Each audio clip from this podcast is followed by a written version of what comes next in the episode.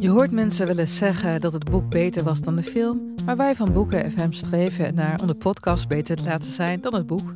Wij lezen de klassiekers die je nog niet gelezen hebt. We lezen de boeken die je heel graag wil lezen, maar waar je eigenlijk voor schaamt om in het publiek mee gezien te worden. We lezen de Libris-winnaars. Uh, we praten over de Nobelprijslariaten. Allemaal zoals je een etentje hebt. Dat je moeiteloos mee kan praten en dat het lijkt alsof je helemaal belezen bent. Wij zijn Ellen, Joost en Charlotte van Boeken FM. En je kunt ons luisteren in je favoriete podcast-app.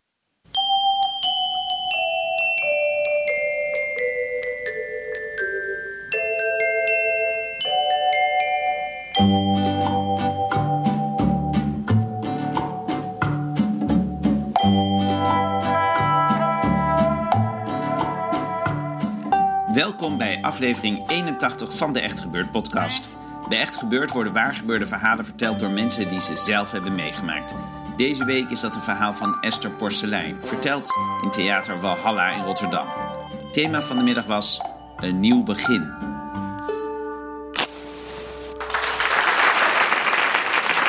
Ik uh, ben uh, geboren in Amsterdam. Sorry. Ik ben een heel groot deel van mijn leven opgegroeid ook in Australië. Heel lang verhaal, dat is dan weer volgende keer doen we dat dan wel. Waarom en hoezo. Allemaal details.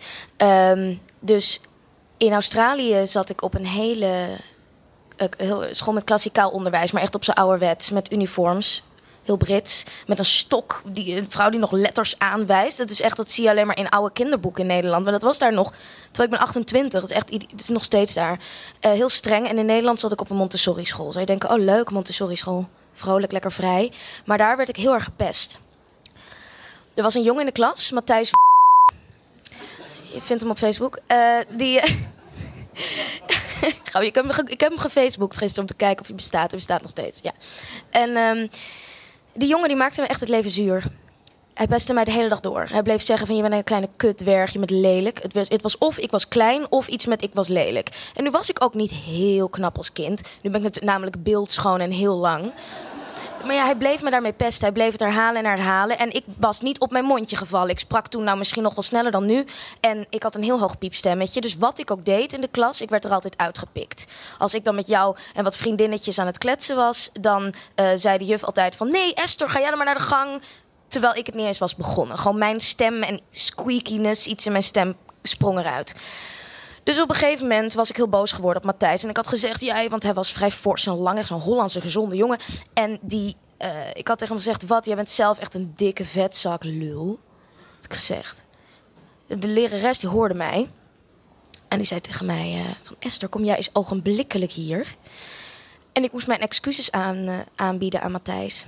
Dus terwijl ik tegen de lerares had gezegd van uh, nog probeerde uit te leggen van ja, maar hij is me echt al jaar in jaar uit aan het pesten met dat ik een lelijke kleine kutwerg ben, een lilliputter, hoe het kan, weet je dat ik vrienden heb omdat ik zo ontzettend lelijk ben, dat soort dingen. En dan zei ze nee, maar Matthijs, kijk Matthijs, die jongen die perste de tranen in zijn ogen. Kijk hem nou, je zit daar echt heel erg mee hoor als je hem dikzak noemt. Dus uh, wil je dat alsjeblieft niet meer doen? Zo. En hij wist het altijd zo te draaien. En ik hapte altijd als ik gepest werd, hapte ik. Kan het niet laten. Ik moet nog steeds, als iemand iets gemeen zegt, iets kattigs terugzeggen. Het dartpijltje teruggooien. En dat maakt alles erger. Maar ik kan het niet laten. Op de middelbare school, een paar jaar later, kwam ik in de klas. En nadat ik een meneer uit 6 VWO had gevraagd waar 10A was, kwam ik de klas in. En de eerste die ik zag was Matthijs. En Matthijs en ik zeiden allebei tegelijk tegen elkaar: Oh nee. En er zat nog een jongen in die klas, die stond als Mo. Mo met een capuchon trui. Echt zo'n, je weet toch, zeker, echt zo'n gast. En die was heel gemeen. Die zei ook altijd dat ik lelijk was en klein en stom. En zij bleven mij pesten. Ze hebben me ook samen echt op de gang in elkaar geslagen. Op een gegeven moment zonder dat iemand het door had. Ze wisten het te verbergen. En ik zat ook op de meest vreselijke school, het Hervormd Lyceum Zuid in Amsterdam met kuttutjes, hockeytrutjes en merkkleding. En het is allemaal verschrikkelijk. En daar paste ik helemaal niet tussen. En die leraren die werden helemaal ingepalmd door die meisjes. Dus nie en jongens, dus niemand deed er iets aan. En ik werd steeds bozer en steeds verdrietiger. En het ging heel slecht. Ik wilde niet meer naar school. Ik uh, kwam elke dag thuis huilend. En ik vertelde nooit aan mijn ouders hoe erg het precies was. En hoe erg het echt was uh, op school. Mijn ouders wisten het wel een beetje, maar niet hoe veelvuldig het voorkwam en hoe vaak ik volledig werd uitgescholden op school. ik werd heel vervelend tegen mijn ouders. Ik kreeg altijd ruzie met ze. Ze stonden op het punt echt om naar mijn, mij naar een internaat te sturen. Ik had elke dag ruzie met ze. Deuren slaan. Ik kreeg pakken slaag van mijn vader. Het liep helemaal uit de hand. En op een gegeven moment kwam ik huilend van school. En toen heb ik mijn moeder verteld hoe erg het was. Dat Matthijs mij elke dag nog steeds pest. Dat Mo mij op de gang belachelijk maakt. Dat ik elke dag in de pauze opmerkingen naar mijn hoofd geslingerd krijg. En dat ik totaal niet mezelf kan zijn op school. En dat niemand van de docenten het door lijkt te hebben. Terwijl het echt uit de hand liep. Dus wat deed mijn moeder? Die ging naar mijn mentor. Dat was toevallig mijn geschiedenisleraar. Ze heeft uh, hem uh, opgebeld. En gezegd van nou ja, zo en zo zit het met Esther, dit en dit. En die man die sprak mij de volgende dag aan. En ik moest met Matthijs, moest ik samen bij hem in het lokaal komen. Dus ik zat met Matthijs in dat lokaal. En hij zei van, nou ja, ik heb gehoord dat uh, jij uh, Matthijs Esther heel erg pest. Matthijs ontkende natuurlijk, ontkende die. En toen zei hij het allerstomste wat ik kan doen. Zei hij, ja, want de moeder van Esther heeft contact met mij opgenomen. Echt, gast. Ja, en, en dat zei hij. En ik werd ook in het moment boos. Ik keek hem zo aan van, wat doe je, wat doe je, wat doe je? Dus Matthijs keek mij verwoestend aan. Oh ja, heeft ze gebeld? Oh ja. Goh, wat vervelend. Nee, het spijt me heel erg. Nee, dat is allemaal echt een misverstand. Nee, dat is nooit de bedoeling geweest. Natuurlijk is het niet de bedoeling geweest. Zo ben ik helemaal niet. Oh, vervelend, Esther. Sorry, excuses, excuses. Ik kwam op de gang. We waren echt nog niet eens een seconde op de gang. En hij keek mij verwoestend aan en zei... Esther, nu zal ik je leven tot een echte hel maken. En dat deed hij ook. Hij sloeg me in elkaar. Hij pestte me. Hij bleef zeggen dat ik een lilliputter was. Ik kreeg op een gegeven moment een vriendje. Die was 2 meter vier en een professionele basketballer. Dat was mijn eerste vriendje. En we waren ontzettend verliefd op elkaar. En hij zat op de foute Gerrit van de Veenschool, wat een beetje de ASO-school is. Wat niet echt zo is, maar dat was dan zo in Amsterdam. En daar zat hij op en hij was heel verliefd op mij en ik op hem. En hij zei mij van, oh, maar juist leuk dat je zo klein bent. En, en hij vond mij mooi. Echt iets wat ik nog nooit, behalve van mijn moeder. Maar moeders vinden hun kinderen altijd mooi. Dus dat zegt niks. Dus ik had ze mooi ik was heel erg gevleid en het gaf me zelfvertrouwen. Maar op school bleef ik een ander iemand. En Mo, de capuchonjongen met de, met de coole sportschoenen... die zei op een gegeven moment zei die tegen me... wat heb jij een vriendje? Is hij blind of zo? En het, dat soort dingen staken mij zo erg en het bleef mij steken. En het werd erger en erger. Nou, met dat vriendje zoen in de portiek. En vervolgens was die vreselijke periode afgesloten en ging ik naar de toneelacademie. Ook echt een hele gezonde plek waar mensen ontzettend aardig tegen je zijn en ook docenten. Gaat ook is heel goed voor je psyche. Nee, grapje. Uh, en, uh, maar ik kon er wel ik kon natuurlijk, ik had wel wat eelt op mijn ziel gekregen, dus ik bedoel zo breekbaar ben ik ook weer niet. En op de toneelacademie wordt vier jaar lang alleen maar in Maastricht zat ik uh, vier jaar lang tegen je geschreeuwd als op een soort militaire basis dat je vanuit je kut moet spelen en allemaal van dat soort dingen echt en door en ja echt vanuit je kut.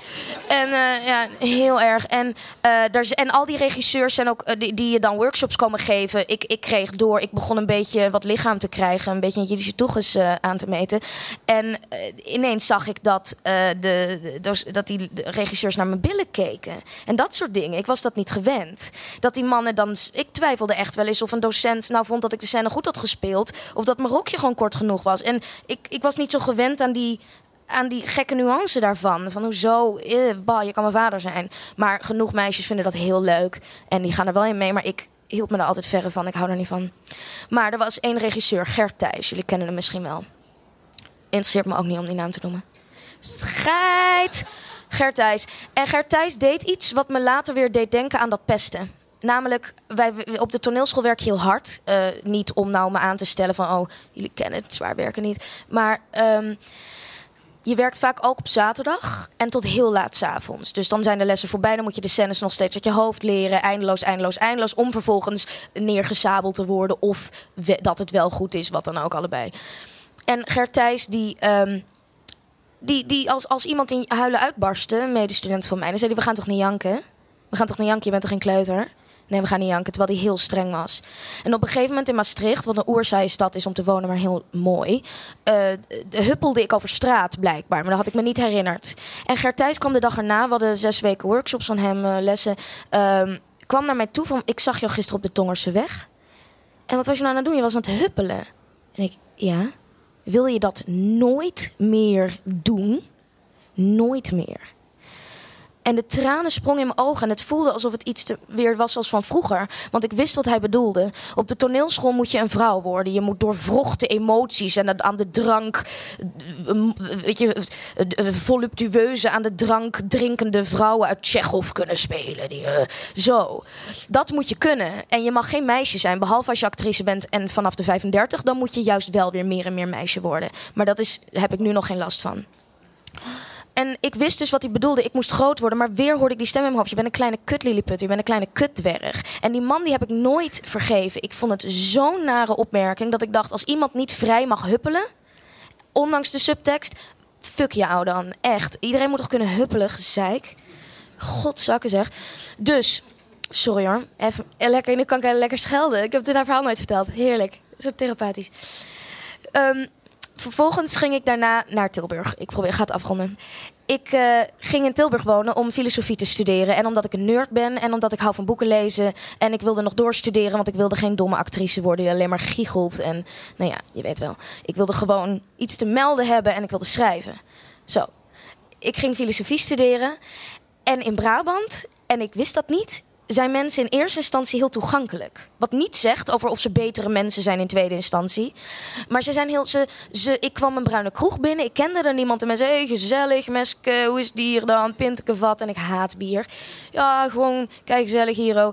En mensen waren gezellig en leuk. En, en ik werd gevraagd door mensen daar om uh, toevallig om te gaan voordragen met verhalen en gedichten. die ik alleen maar in mijn eigen boekjes schreef, nooit iets mee deed. En het werkte ik had het geluk dat mensen het leuk vonden wat ik schreef en voordroeg. En ineens kwamen twee dingen samen. Of drie dingen eigenlijk. De mede filosofiestudenten waardeerden hetgeen ik altijd een loser voor werd gevonden. Namelijk boeken lezen, documentaires over Egyptenaren, natuurkunde. Uh, discussiëren tot de andere partij van zijn stoel valt. En het allerpersoonlijkste wat ik kon doen, mijn eigen verhalen voordragen, werd gewaardeerd. En de keerzijde is dat ik natuurlijk nu, als iemand mijn verhalen niet goed vindt, dat ik mezelf nog steeds lelijk vind. Maar daar leer ik aan wennen. Dat is de keerzijde van uh, een beetje succes hebben en gewaardeerd worden. En dat hoort bij het artiestenleven. Er is binnenkort een schoolreunie van een middelbare school. Ik hoorde dat Matthijs nog dikker is geworden en loser is zonder diploma en ideeën. Vooral, allerbelangrijkste tweede. Maar als ik hem tegenkom, dan. Uh, bied ik hem een wijntje aan, denk ik.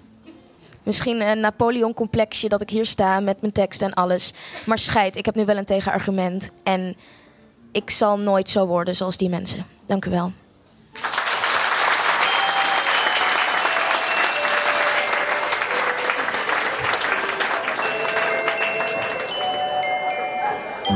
Dat was Esther Porselein.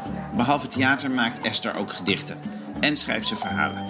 Ga even naar www.esterporselein.nl om van deze artistieke duizendpoot meer te weten te komen. Echt gebeurd wordt iedere derde zondag van de maand opgenomen in Toemler onder het Hilton in Amsterdam. Heb je zelf een bijzonder verhaal te vertellen of wil je er gewoon een keertje bij zijn? Ga dan naar echtgebeurd.net. Daar kan je je ook inschrijven voor onze nieuwsbrief. Echt gebeurd komt tot stand met steun van het Stimuleringsfonds Comedy Train en onze redactie bestaande uit Paulien Cornelissen, Saskia van der Jacht, Rosa van Toledo en mijzelf, Micha Wertheim. De techniek is in handen van Nicolaas Vrijman. Maar ook u, beste luisteraar, kunt ons helpen. Door zelf een verhaal te vertellen, geef je op via de site. Of door ons iemand te tippen die goed kan vertellen. Of door gewoon een goede waardering te geven op iTunes. Dat klinkt misschien wat suf, maar het is voor ons echt de beste manier om meer luisteraars te werven. En meer luisteraars betekent meer vertellers. En meer vertellers betekent meer podcastafleveringen zoals deze. De volgende Echt Gebeurd is op maandagavond 3 november in de Meervaart in Amsterdam. Een bijzondere echt gebeurt ter gelegenheid van het Amsterdam Storytelling Festival en ook dat is te vinden op internet. Dank voor het luisteren en vergeet niet, wat ze ook zeggen, blijf huppelen.